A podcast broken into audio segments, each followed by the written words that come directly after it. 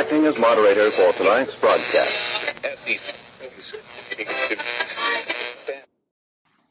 I'm your moderator, Chris Paul. Let's be reasonable. Well, I never thought I'd get to this point, but I am evaluating my Dr. Seuss attractions. And my only weapon in this evaluation is Neanderthal thinking. It's high noon for Wednesday, March 3rd, 2021. Follow the podcast on Gab and Parler at I'm Your Moderator or on the Telegram Messenger app at t.me slash I'm Your Moderator. Join the discussion thread at t.me slash be reasonable discussion. And if you want a shirt, you want a mug, you want a sticker, you want a, uh, what else we got? Uh, there's some tote bags. Go to uh, www.cancelcouture.com. Now, today is the 42nd full day of Barack Obama's third term, as served by the half dead, demented, degenerate, ventriloquist, dummy, fake proxy president, Joe Biden, who is overwhelmingly compromised by the Chinese Communist Party, the patriarch of one of the most corrupt and awful families in American history, and the father of one of the world's most despicable sons, Hunter Biden. So, congratulations, America. You follow the science. Now, let's start off with some COVID fun. Joe Biden just uh, extended a question and answer session at his daily viewing. Joe Biden is basically a small animal in a petting zoo that they let out to play with the children for about five minutes. Wait, I just said Joe Biden was allowed to play with the children. So I didn't mean to say that and make it sound that way. But you know what I'm saying with the petting zoo reference. He's basically like a uh, a llama or a baby goat, except evil and stupid. I'm assuming that llamas and baby goats are neither evil nor stupid. They just happen to have animal brains, some of which I'm sure are smart. But uh, so he extended his his handlers were trying to shuffle him out of the room, uh, and someone asked a question about what he thought of the decisions yesterday by Governor Abbott in Texas and the governor of Mississippi in ending their COVID restrictions and mask mandates. And he called their thought process in this Neanderthal thinking. So apparently, choosing not to wear masks to not prevent contracting a disease with a 99.8 overall recovery percentage, which is much, much higher for anyone who is healthy and or under the age of 65. That apparently is Neanderthal thinking. So I wonder what his opinions on the flu are. I guess we'll just have to wait and find out. But Neanderthal thinking, and yes, of course, the left has gone absolutely bonkers over what Governor Abbott said yesterday that all businesses could be reopened at 100% capacity and there would be no more mask mandates.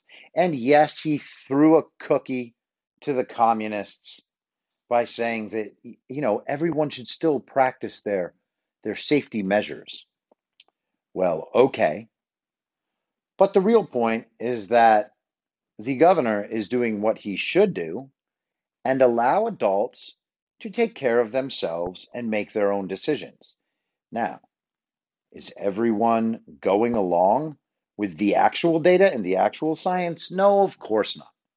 Because Austin, in particular, has been infested with communists. I know you can't say infested because then they sound like they're just insects. And they're not insects. They are human communists. I'm not trying to dehumanize the con- the communists. I'm just trying to shame them out of their communism. So I'm in Texas right now, and I went to a coffee shop this morning. Of course, I walked in without a mask on, and they said, Oh my God, can you please put on a mask? And I said, Sure. It's your private business, and I would like to have a couple of coffees. So I'm going to wrap my bandana around my head, even though it does nothing, and comply with your request. And I said to them, Oh, you guys are still doing the whole mask thing, huh? And they said, Yeah. And so I place my order, I pay, and as they're getting the stuff together, I go, So, hey, uh, how long you guys going to keep this whole mask thing up? And there was uh, a girl there and a guy. Both of them looked like they were in their mid 20s to early 30s. And the girl, sorry, woman, says, uh, you know, until until we feel comfortable. And I'm like, oh, well, that's a weird answer. And then the guy says, until Texas catches up with the vaccinations. Now, both of those answers are retarded and dishonest. And so I just want to like kind of break apart both of them because they both seem to be fairly standard responses. Now, the the woman's response that masks would need to be worn by the customers until they feel comfortable. They meaning the two people working behind the counter. Um, that is ridiculous. At least she was being honest about what she thinks and what the actual policy of the business is. It was basically that their opinion, that their position as woke millennials was that they were in danger and that they were uncomfortable, that they would be made uncomfortable by unmasked customers. So her statement to me, the substance of the statement is that she is uncomfortable around the customers, that the customers were most likely carriers of disease. And for her to do her job, she needs to feel comfortable around the customers, even though she's quite a distance away. And that's not how COVID is transmitted. And masks don't do anything, which, of course, as a woke millennial who would claim herself to be an educated person, she would have to know that masks don't do anything. But that's not what she's told, so it's not what she believes.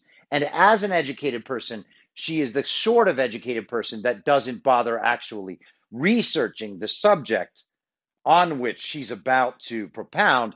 So we have to go with the idea that masks do work and that's what makes them feel comfortable enough to serve coffee. Now, if you were in my position and you took the one and a half seconds to pirouette yourself and and take in the visual glory that is the rest of the coffee shop, you would see 10 or 12 or maybe 15 people sitting at tables typing on computers, and not wearing masks. So, me, I'm in there for eh, two and a half minutes and I don't have COVID, which means I can't give them COVID. Thank goodness, right? We have, again, forgotten about this. I know I've said it a million times, haven't said it in a while, to say it now. If I don't have COVID, I can't give you COVID. And if I don't have symptomatic COVID, I can't give you COVID. So the truth is, I already know that I can't give you COVID. So the mask on my face to prevent you from getting COVID is a totally unnecessary step because I can't give you COVID. Just like if you're having unprotected sex, which I'm certainly not saying you should do, even though it feels way better and most people don't care. You can't get herpes from someone who doesn't have herpes, even if you're unprotected, which is great. Now, do you know whether or not they have herpes? No, you don't. So it's a good thing to wear protection or just ask. But you do know if you have symptomatic COVID. And if you don't have symptomatic COVID, well, by golly, you're not going to give it to anyone. So the mask is redundant. But let's move on to the gentleman behind the counter who said that Texas needs to catch up on its vaccinations before they eliminate their mask policies.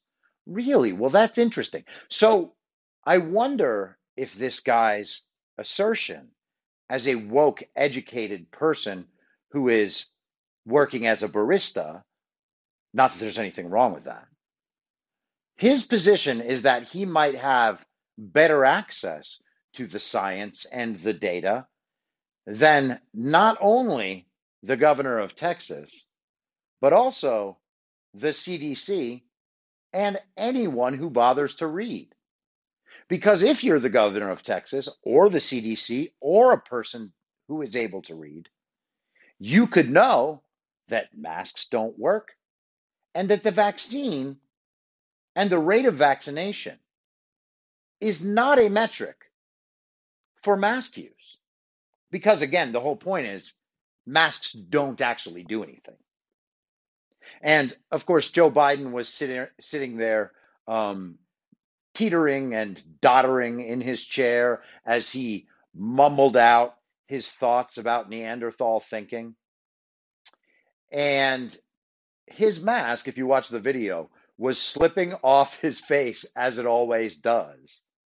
And of course, right before the end, he tugs it back up on his nose, where it begins slipping down again, of course. But perhaps Joe Biden also hasn't consulted the data or the science or the CDC or common sense and realized that if your mask actually doesn't fit snugly enough to not fall off your nose, it's not doing anything. And if you're constantly fiddling with your mask, it's not doing anything. Now, again, the N95 mask is the only one that provides any measure of protection against viral particles because all cloth masks, all of them,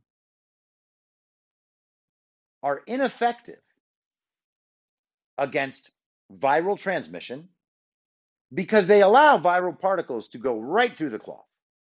The N95, when worn properly and not fucked with, I mean fiddled with, I'm trying to swear less, for you, not for me. I love it. But if you're doing that, then even the N95 is rendered useless. And of course, using it more than once would do that as well. But then again, we're not really using the masks to prevent viral spread, are we? No, we're using them to show everyone else how good we are. And apparently, if you're woke and you imagine yourself educated, then masks work perfectly for that goal. So masks definitely accomplish the goal of looking like you're a good person to other maskies. And again, these people live their whole lives with one purpose, and that is impressing other people like them. So, mission accomplished, Masky. And this experience was not traumatic, but it did get me thinking. What can we do about these businesses to encourage them to follow the science, to follow the data, and to comply with the state's orders because they told us that all of that was very, very important for this entire time. You must follow the science, you must follow the data, and sorry, we all have to wear masks because the state says so. You know, I don't like cancel culture at all, and I hope that what I'm about to say doesn't sound like cancel culture. And I certainly don't want employees of these businesses to get in trouble or even to feel bad. I really don't want that. But I do want these businesses to be held accountable for the complicity that they have in the enforcement of this communist bullshit. And I'm thinking that maybe it's time to start leaving Yelp reviews or something on these businesses' accounts and saying, I don't appreciate being told that I need to wear a mask to go into your business. This is a one star review. I'll change it when you get rid of this stupid policy. But it is time for this to end. It's not in line with the data. It's not in line with the science. Your employees actually don't seem to know the policy at all, and they're just making it up on the fly. And they're insulting and patronizing about it. And maybe that maybe that'll help, maybe it won't. But if you're in a state that doesn't have mask mandates or a city that doesn't have mask mandates, it's time to start calling these businesses out and putting the pressure on them to go back to normal. I've had this conversation with some business owners here about the need to push the limit back to normal. If you are not disobeying the law, if you are not threatening your business license or your liquor license if you're a bar, then you need to be opening up as fast as possible and encouraging your customers by your own behavior to go back to normal. If they no longer want to come to your business, that's fine. And that's why a lot of these businesses are doing it because they think that they're going to lose their customer base. But then we, as intelligent people that know that masks don't do a goddamn thing, we are making ourselves complicit by not putting the same pressure on them. And I'm sorry if that puts business owners in a bad position. But the position that they are keeping themselves in, they can be kept in forever by not standing up to those people. The position that we are putting them in is a position that they can make their move and then within a week or two weeks, it'll be right back to normal for them. And most people will probably appreciate it. Everyone else can keep their masks on. If you want to keep a mask on, keep a mask on. And better yet, if you are a masky, if you are a commie, an Obama, or a Romney, stay the fuck home. I am totally sick of this shit. And I imagine that almost everybody, if not everybody, who listens to this show is as well. Personal responsibility. Let's get back to that. If you want to be protected from COVID and you think a mask helps, wear a mask. If you want to be protected and you think that everyone needs to wear a mask to protect you, then sorry, you've crossed the line and you're infringing on someone else's freedom. So stay home. Stay home. You want to order your food? Stay home. You want to order a coffee? Stay home. You want to work from home? Stay home. Those are your options. If you're going to complain, if you're going to make everybody else do things that are unhelpful, unscientific, and an infringement on their freedom and their rights to breathe, for instance, stay home. Now, Universal Studios or Universal theme parks are legitimately evaluating their Dr. Seuss attractions. That's bananas. Like, I don't see why everyone doesn't simply decide to stop listening to the complainers and the cancelers. That is all you have to do. Unless you have actually done some abhorrent shit, just stop listening to them. They do not have the power to destroy your business. They only have the power to complain for a few days and just weather it. Weather it. You don't need to take down Dr. Seuss exhibits because some communist weaklings online make up, completely make up out of nothing that you're racist. Dr. Seuss is not racist. Dr. Seuss makes silly cartoons for children to read with silly rhymes and made up words. Michelle Obama had a Dr. Seuss reading at the White House. And now, a few years later, Dr. Seuss is racist. Dr. Seuss? And let's get even a little further into the communist weaklings that run some of the biggest businesses in the country. And let's start with the Washington football team.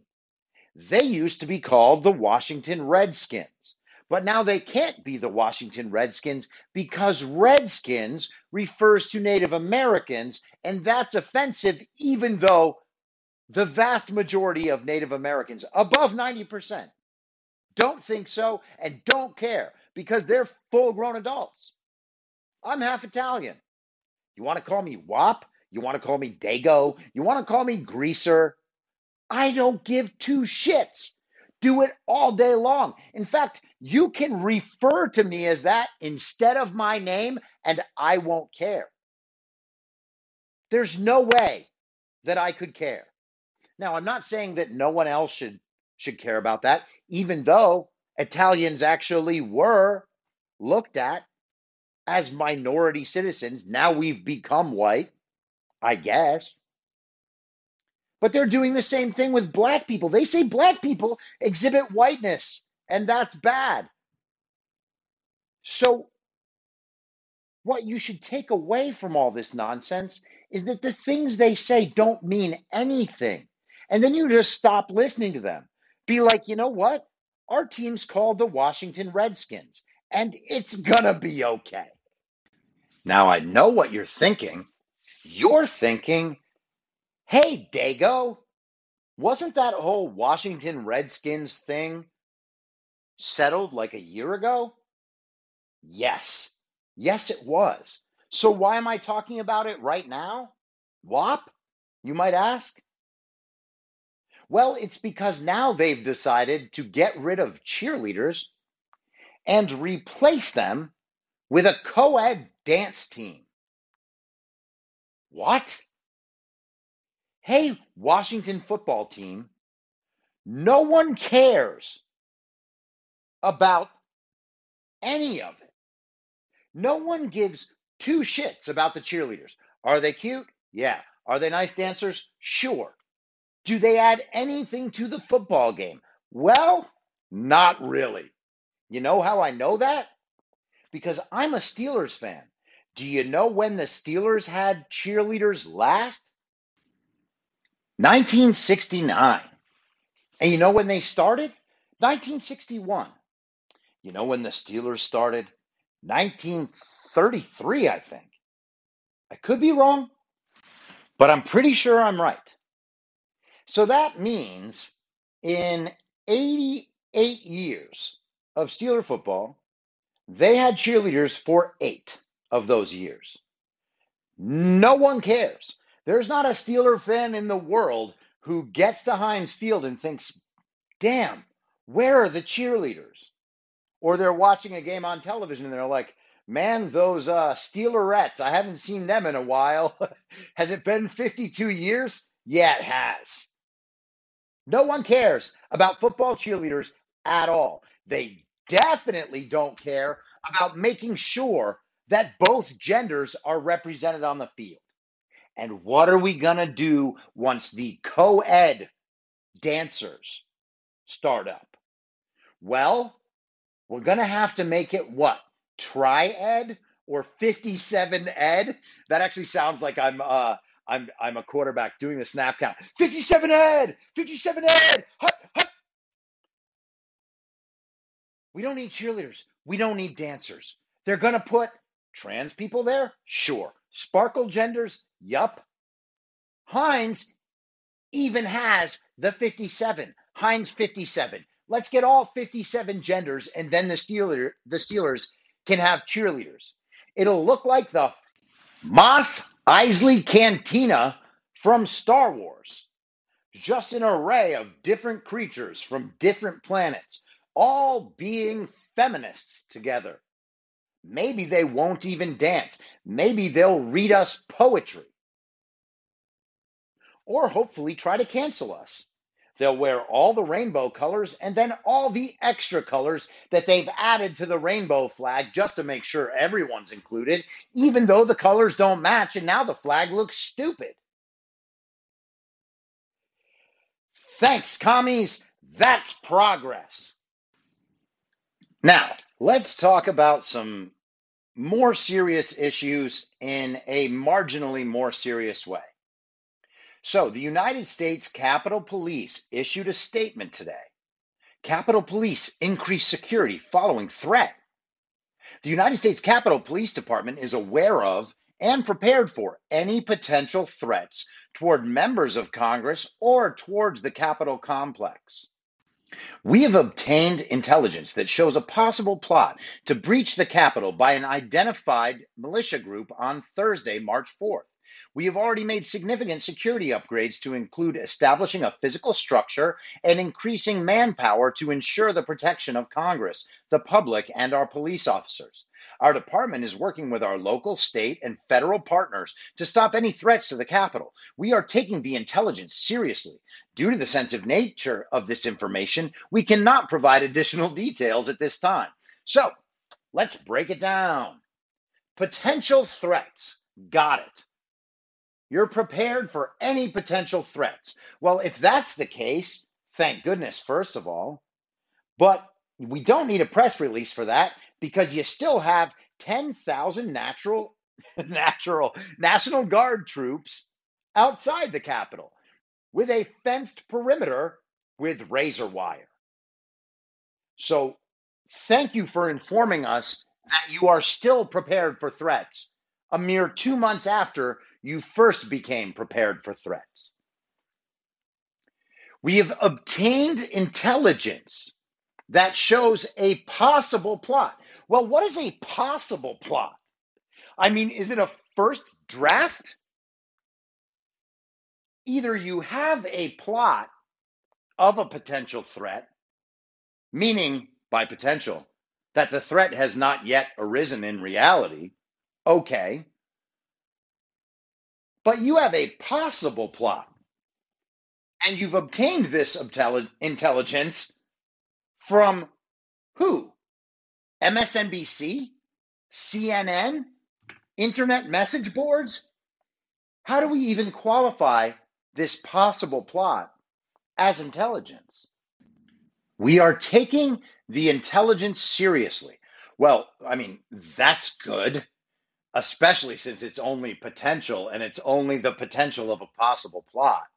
I'm glad you're taking it seriously. Should we take it seriously or should we take it literally? And how should we take it? Oh, wait, due to the sensitive nature of this information, we cannot provide additional details at this time. Well, what is the sensitive nature of the information? Is it that it doesn't exist? the non existent information, this non existent intelligence on a potential threat of a possible plot? Or is it a possible plot regarding a potential threat? It's hard to understand what they're actually saying is happening here.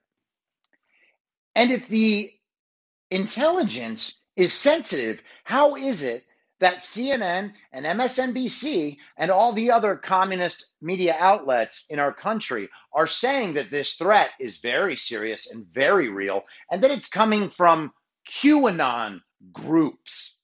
Okay, so I've said a million times, and I think everybody knows this by now, but there is no QAnon group. There definitely aren't multiple QAnon groups because it's hard to get past zero and get to two or three. You'd have to have one first.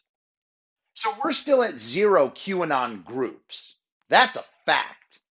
There's no such thing as a QAnon group.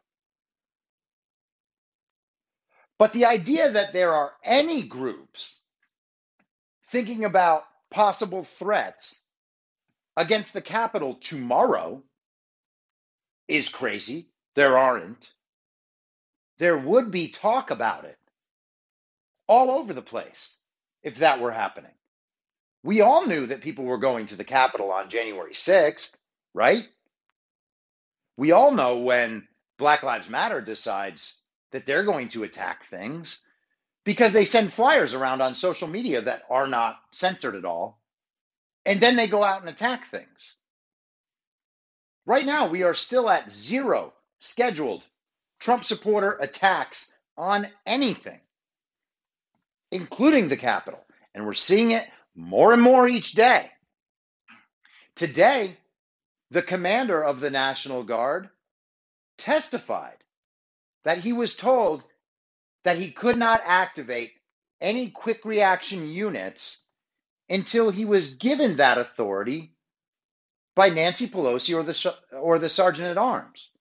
And of course, he wasn't given that authority because of optics, even though they had actual specific intelligence that mentioned specifically Antifa, which Christopher Wray, of course, denied yesterday. But we all know where this situation is at right now. They're pretending that the things I'm saying have somehow been debunked. They haven't been debunked. They can't be debunked. They're reality.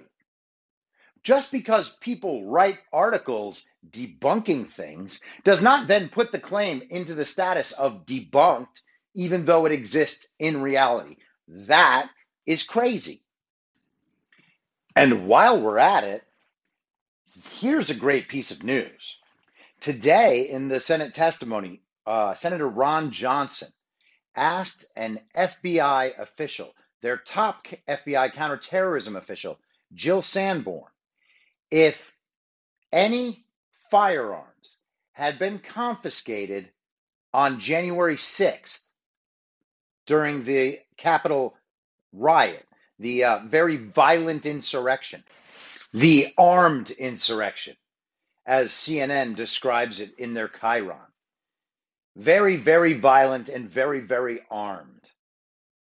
Anyone want to take a guess on how many firearms were confiscated in and around the Capitol that day? It's zero. The FBI's top counterterrorism official, Jill Sanborn, testified to my knowledge, we have not recovered any on that day from any other arrests at the scene at this point. Ron Johnson asked, Nobody has been charged with an actual firearm weapon in the Capitol or on Capitol grounds? Sanford replied, Correct. How many shots were fired? Johnson asked. I believe the only shots fired were the ones that resulted in the death of the one lady. That would be Ashli Babbitt, who may or may not have been shot and may or may not have died. No one will ever know because she has four different last names. There's no body. She was apparently cremated and then tossed out to sea.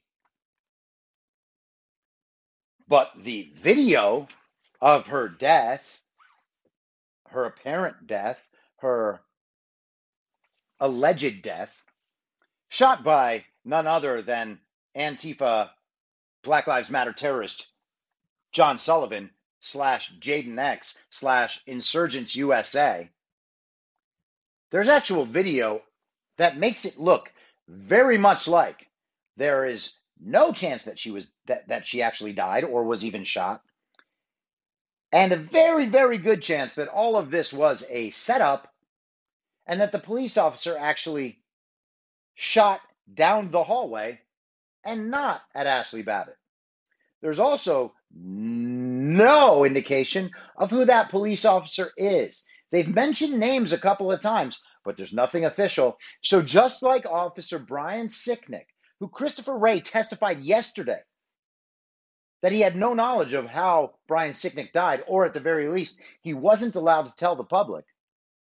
We have another totally mysterious death of the very deadly insurrection, or at the very deadly insurrection, I should say. So the charges range, as we said yesterday, from assault to destruction of property. And there were no firearms confiscated anywhere. Anywhere. How long are we going to keep pretending that any of this story is true? It's not. And yet, Democrats are trying to strip freedom after freedom after freedom after right after right after right from American citizens forever because of this hoax of an event. I'm not saying the event is a hoax, it really happened. Did people get hurt? Yes. Stop. You know what I'm saying. Now let's change subjects without a segue. This is from ABC News. Last night, the headline is Whitmer faces criticism over severance deals for officials. Michigan Governor Gretchen Whitmer faced growing criticism Tuesday after the disclosure of two additional employment separation deals for former top officials, a day after her administration acknowledged that a key leader in the state's response to the coronavirus pandemic was paid $155,000 following his sudden resignation. Ex Unemployment Insurance Agency Director Steve Gray, who resigned in November after falling out of favor with the governor, received nearly $86,000 in severance, according to his agreement. The Associated Press obtained a copy through a public records request. As part of the deal, both sides agreed to maintain confidentiality about Gray's employment and departure. Pausing just for a second, because I don't want to forget this. I think it's probably worth, and maybe I'll just have to do it myself, a uh, FOIA request, a Freedom of Information Act request about Governor Gavin Newsom's release of their uh, health director last fall, because we still have no idea why that happened. I mean, we have our guesses, which are probably accurate, but it would be nice if that information was out there in the public. I'm beginning to wonder if the Democrat conspiracies, and I do mean conspiracies because they are conspiracies, there are multiple people and multiple groups of people in power committing the same crimes for the same reasons. And I'm talking about these Democrat governors. This is what happened. There is a, the conspiracy about the COVID response, there's a conspiracy about the nursing homes, and there's a conspiracy about the unemployment payments, many of which, hundreds of thousands, millions of dollars, going to people who simply do not exist. This is going to be one of those scandals that takes years to unravel, probably, because the news isn't going to spend time on it. It'll leak out over time, and they will do their best to slow play it so that none of the governors actually have to take responsibility for it. And then they can do what they always do and call it old news and say, no one cares about that anymore. I'm president now. Back to the article. Sarah Esty, a deputy director in the State Department of Health and Human Services who quit in late January, also had a separation pact. Such deals appear to be highly unusual in state government, as they should be. There is no reason why a state employee should be able to leave their job and get a, a severance package that includes a confidentiality agreement. State officials are acting on behalf of their repre- of the people they represent. Okay? That should all be public information. It should not be hidden, it should not be covered up, and it should not be withheld and delayed. If there is a reason for someone in state government to be signed to a confidentiality agreement upon leaving their position, then what we have is obvious corruption. There should be no reason why the people of any of these states should not be allowed to know what their government is doing and who is getting paid off for silence with taxpayer dollars. This is absurd. Former DHHS Secretary Robert Gordon, who issued sweeping COVID 19 restrictions after the governor's emergency orders were upended by an October court ruling, abruptly resigned January 22nd. At that time, Whitmer would not say if she had sought his exit. Now, this is important because just like in Michigan, they did this in California as well.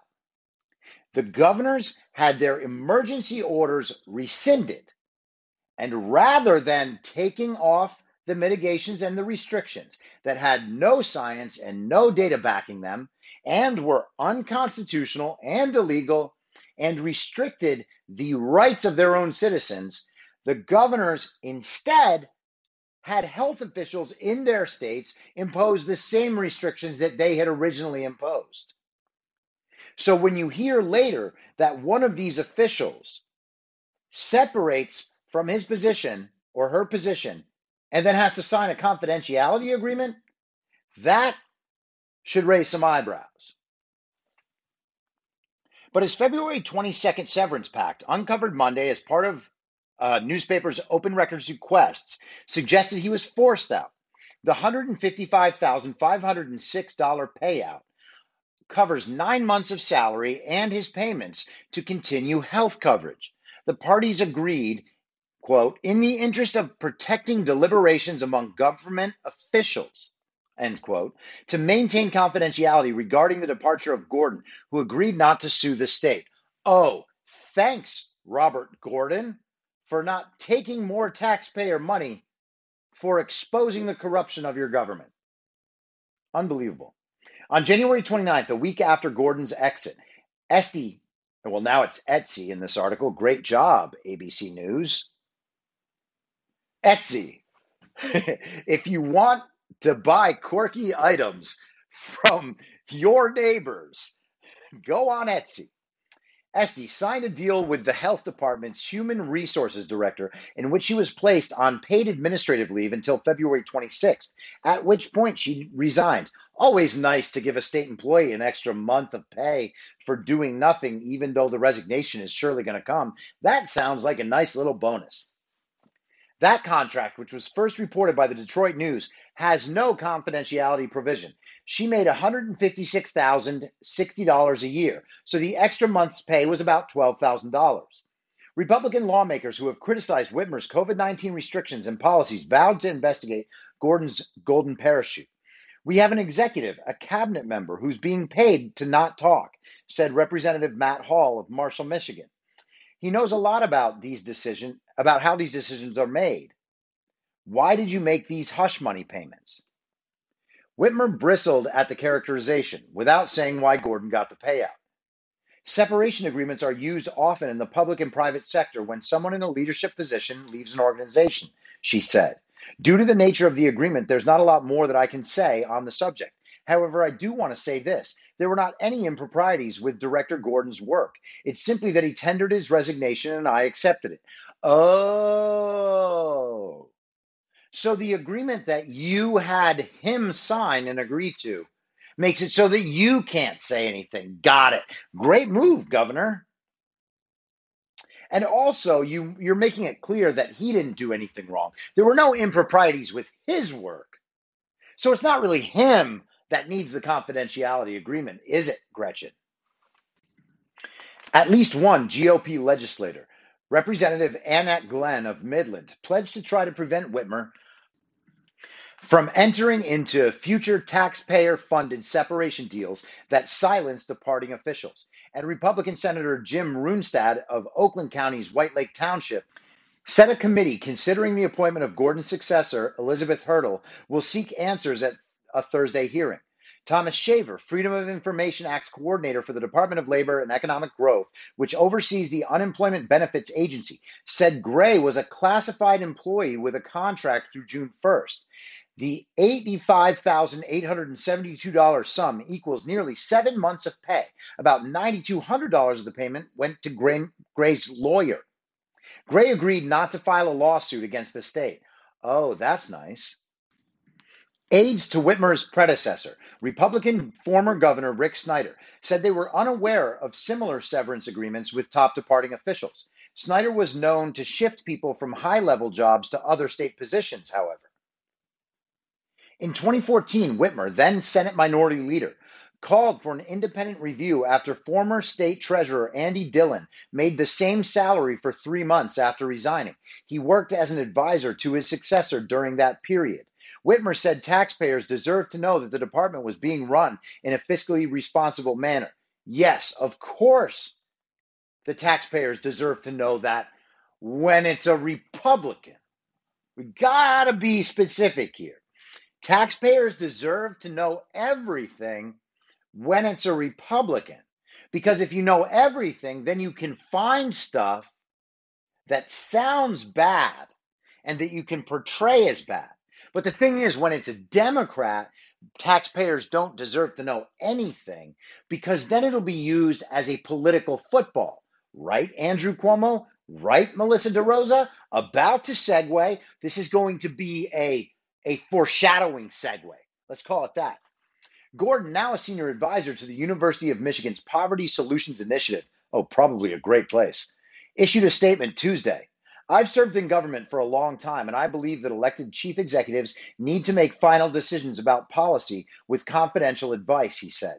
They also need to be comfortable with their agency heads. Since the pandemic began, many leadership changes have happened in other states. It's no surprise they would happen in Michigan. Well, that is very informative aka not informative at all. Uh, it's interesting that you believe they need to make decisions about policy with confidential advice. I mean, I guess okay, but let's think about that. Why should the advice be confidential? I would actually really like to know the metrics by which my representatives are making decisions. Because after the last year, I don't trust any of them from either party until they show me that they are transparent with their decision making and that they are listening to their constituents and answering the legitimate questions from their constituents rather than telling them nonsense like we're just following the science or that letting the wrong information get out there might be used against them politically or it might make the constituents upset. That's what they're really saying. They don't want anyone to know how their decisions are made because then people might not like them and vote them out of office. And of course, we would be doing that in the wrong way because we should trust them that they are really just doing what's best for us, even though they won't tell us how or why. Are you ready for the Cuomo segue that I've already foreshadowed? Of course you are. Also, you don't have a choice unless you want to press pause because it is coming at you right now.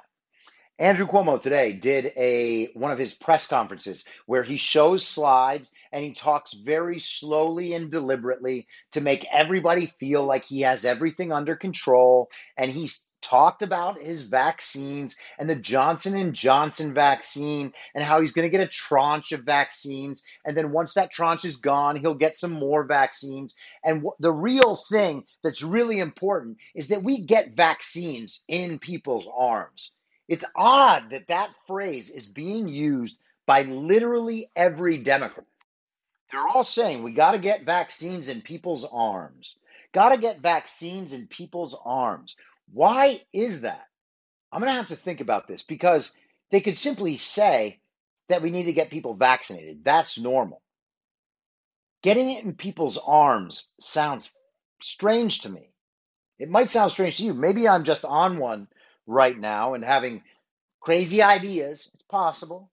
But I want to see where this goes because it is a really, really strange use of language. And we know for a fact that they are distributing these talking points and they're saying how things should be discussed. So you'd imagine that this, at the very least, has been focus grouped. And worse, it could be some weird Orwellian shit that we just aren't aware of yet. And now, I love a good technological innovation. So check this out. I'm about to do a parenthetical segue that's going to segue right in and out of itself right back into the section. It's kind of like that movie Inception, honestly.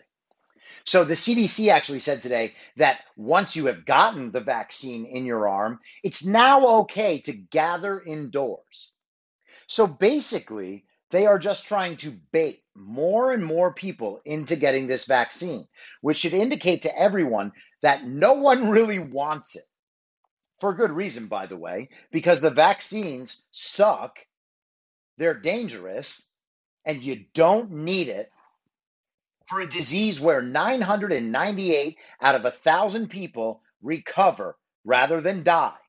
And all the ones who do die or we could say 99.9999% of the people who die, are old with multiple comorbidities. And I don't mean old like 70, I mean old like 95, which is why the CDC uses 75 and up as an age group.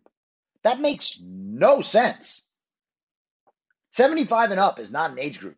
75 to 85 is an age group. 85 to 95 is an age group. 95 plus, I'll give you, that's an age group. But 75 and up is not an age group. A 76 year old and a 102 year old are not the same in any way medically. That is a ridiculous, ridiculous metric that was somehow we've just accepted. How many times does the CDC, does Anthony Fauci have to absolutely change their position to the opposite position before we realize and decide that these people are lying to us. They are advertising to us. They are propagandizing us. This is insulting. It's insulting. Make a vaccine that works and give it to people. Don't make a vaccine that doesn't work. Don't make a vaccine that's 95% effective for a disease that 99.8% of people survive. Don't make a vaccine that might alter your DNA, according to Mark Zuckerberg, until he talks in public with Anthony Fauci, and then it definitely doesn't do that. Don't make a vaccine that might sterilize a woman or cause someone to have an immunodeficiency problem. Why in the world is this such a debacle? Oh, I'll tell you why. It's because vaccines like this one only exist so pharma can make money. That's it. Now you need two doses. Now you need three doses. Now you need three doses plus a seasonal booster. Now you need three doses plus two seasonal boosters. Now we think that the vaccine won't work against variants, but now it will. And now it won't unless you get a booster for that variant. And now it won't for that variant, but you need a booster for another variant. Let's just get a vaccine all the time. In fact, you know what? The vaccines are getting too expensive for the government to pay for. So this one's going to just kill you, and then we don't have to worry about it. And now I'm going to complete my technological innovation by giving you a closed parenthetical on the right side, and we jump right back to Cuomo. See how that works? It's amazing. So, Andrew Cuomo discussed the fact that he had made a deal with the state legislature last night to restrict his emergency powers. How are they being restricted, you might ask? Are his emergency powers being taken away? No, they're not. In fact, this deal does basically nothing. It gives a little show to the press or to people who might be mad about how bad a governor he is. But his emergency powers will not end until the federal government declares that the pandemic is over. And they will not do that because their basis for calling it a pandemic in the first place has nothing to do with the severity of the disease or the deaths. It only has to do with what they deem to be the current case count. This is not what the definition of pandemic was before. We are not in a pandemic. We are certainly not in a global pandemic, as the maskies like to continue to say. They will just believe that we're in a global pandemic forever. That's not how it works. But do they care how it works? Of course not. So his emergency powers aren't going anywhere. The only deal that was made was that now that now 50% of both houses in the state legislature have to overrule the emergency order he gives. And then at the end of that little section, he he declares to everyone watching that you don't want to be mistaken and think that there is no ever present danger. The ever present danger of COVID still exists. And Andrew Cuomo wants you to know that so that you will continue to live in fear. And then he went on to insult the governors that had relaxed their restrictions. He thought that that was that was very stupid and irresponsible. Gavin Newsom actually had called it last night, he called it absolutely reckless. But Andrew Cuomo actually said, You relax too far and you will see the beast rise up again. And then he taps his head like with his like three fingers and he goes, Smart, New York tough, like referring to himself. The beast will rise up again if you're not smart and New York tough, like Andrew Cuomo. Yes, you dragon slayer, you. Oh, you hero of lore. Unbelievable, this guy. He is actually like a comical buffoon. I can only imagine what it would be like if this guy were a Republican and the clowns on MSNBC and CNN had their chance to go at him, or Jon Stewart, or Bill Maher, or Trevor Noah, like the retarded stepchild of The Daily Show. They would be ripping him up every night. This guy is like at the most ridiculous I ever thought Trump was before I started understanding what Trump was really about. This is worse than that. This guy is an absolute fool. So he wraps up the COVID part and then he gets on to the sexual harassment part. And, uh, you know, immediately he starts apologizing and talking about how embarrassing it is for him, of course, not for not for the women or for anybody else or for the state to have him as their governor, but it's embarrassing for him. It's very very hurtful for him that everybody would accuse him of doing these things that he definitely didn't do. He's never never touched anyone in an inappropriate way. I mean, except for that woman at the, uh, you know, at the wedding where he put his hand uh, on her tailbone that she, you know, she then threw off aggressively, according to him, and then he put his hands on her face. But besides that, no inappropriate touching. One of the reporters actually asked him if he, uh, who he was apologizing to, and without saying her name, he referred to her by her position in his government, he, re, he was talking about Lindsey Boylan. And then the reporter prompted him, Well, you know, aren't you going to apologize to the, the citizens of New York? And he was like, Oh, yeah, yeah, of course, of course I apologize to them. But really, really, you guys know that I didn't do anything wrong. So it's strange that not everyone is apologizing to me. I might as well apologize to myself since no one else seems to be doing it, you jerks. And so they asked him if he was going to resign. And his response was that he was elected by the people of New York and he's going to continue to serve the people of New York. Well, I mean, if that's the standard for whether or not someone should resign, then basically every politician in office has that protection. No one should ever resign from their elected office because they were elected to that office that is is that tautological? Perhaps. I'm going to have to think about that one for longer. Um, but the idea that you cannot resign because you were elected, just because people wanted you to be the governor at one point, doesn't mean that they always want you to be the governor, even if you're killing their grandmothers and sexually harassing your employees, you jackass. In fact, you can know that that logic doesn't make any sense just by virtue of the fact that your West Coast clone, Gavin Newsom, is getting recalled. So it's true that he got elected. Well, despite voter fraud. I mean, who knows if he actually got elected? Let's assume that he did. But it's also true that the citizens of his state no longer want him to be the representative. Andrew Cuomo should resign.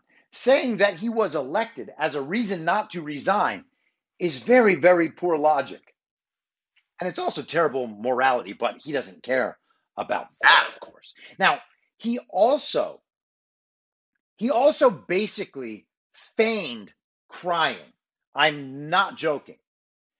He didn't shed a tear, of course, but he mimicked emotion in the same way that any sociopath would. Sociopaths are great at mimicking emotion.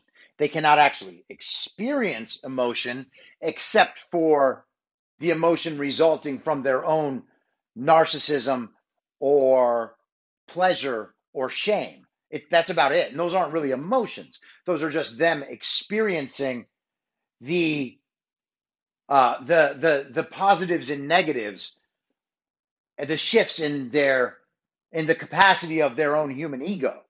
That's really all that is. Andrew Cuomo doesn't experience sadness or embarrassment. He portrays the experience of sadness or embarrassment because he imagines that that the portrayal of these emotions will signal to people that he is taking this very seriously and this is really a deep concern to him. It's not. The concern is only of his reputation and he is scared of losing his reputation, which he has manufactured for so long, especially in the last year. Now, in terms of the women's claims, he made a, a really, really astounding argument that if Me Too was for anything but political power, they would be reacting to.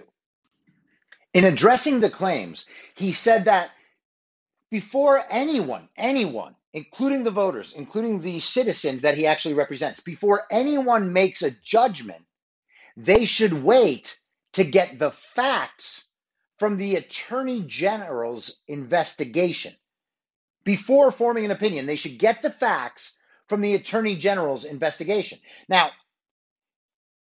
if he doesn't want people to form their opinion based on what the women have said, the things that he has done, that he has not denied in any way.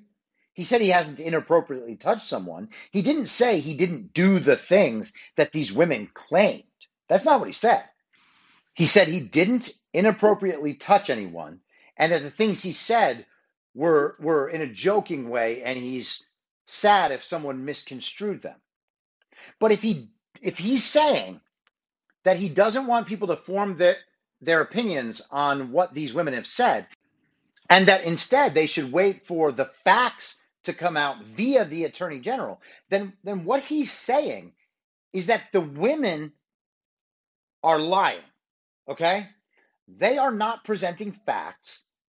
So we should wait until the attorney general, his attorney general, comes out with their investigation. The women's views are not valid. He's not disputing them.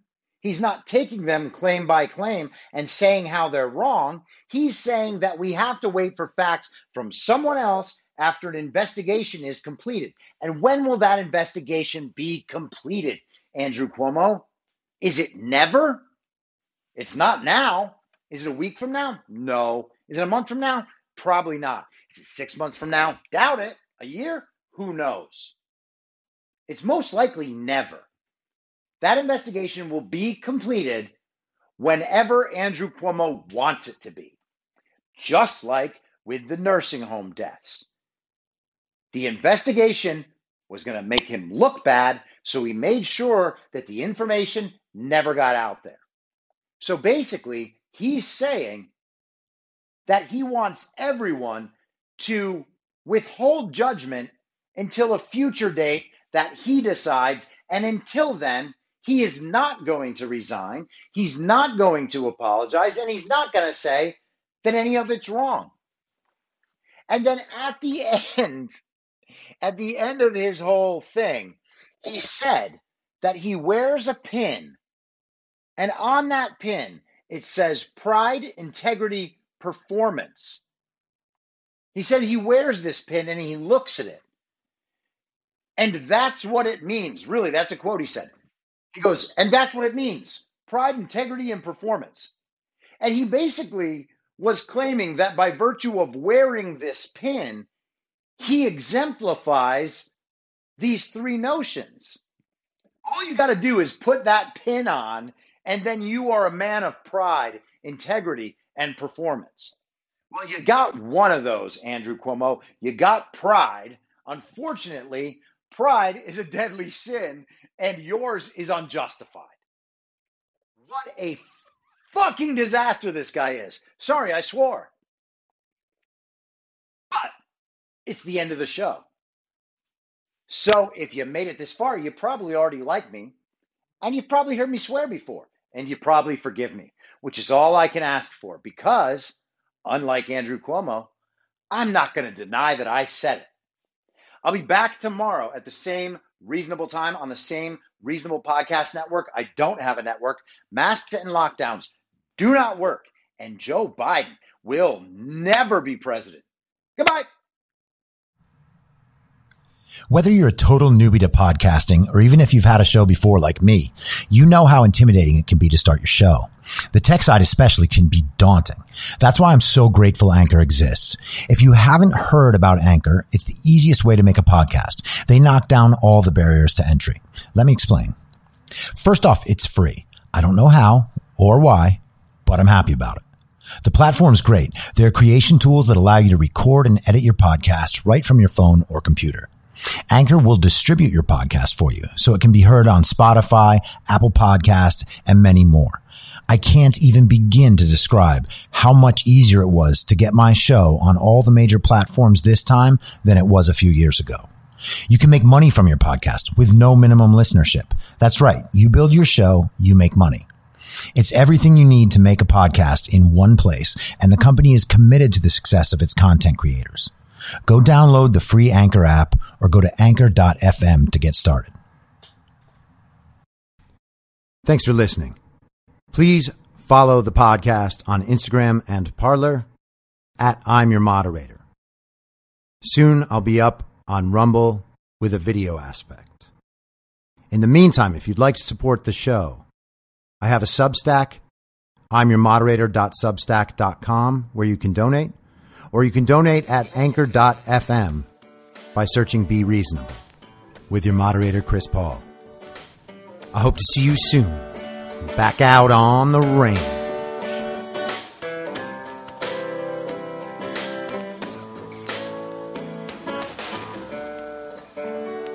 Acting as moderator for tonight's broadcast. In my mind, that's the end game. Thanks for listening. If you'd like to follow what I'm reading and thinking throughout the day, you can do that by downloading the Telegram Messenger app and going to t.me slash I'm your moderator. On social media, you can follow me on Truth Social, Gettr, and Gab at I'm your moderator. I also have channels on Rumble and BitChute. If you'd like to follow the writing, you can find me at imyourmoderator.substack.com. The merch site is cancelcouture.com or go direct shop.spreadshirt.com slash cancel dash couture. If you'd like to support the podcast financially, the best place to do that is Ko-Fi. Go to ko-fi.com slash I'm your moderator. And all of these details will appear in the show notes with each episode. I'll see you soon down on the range.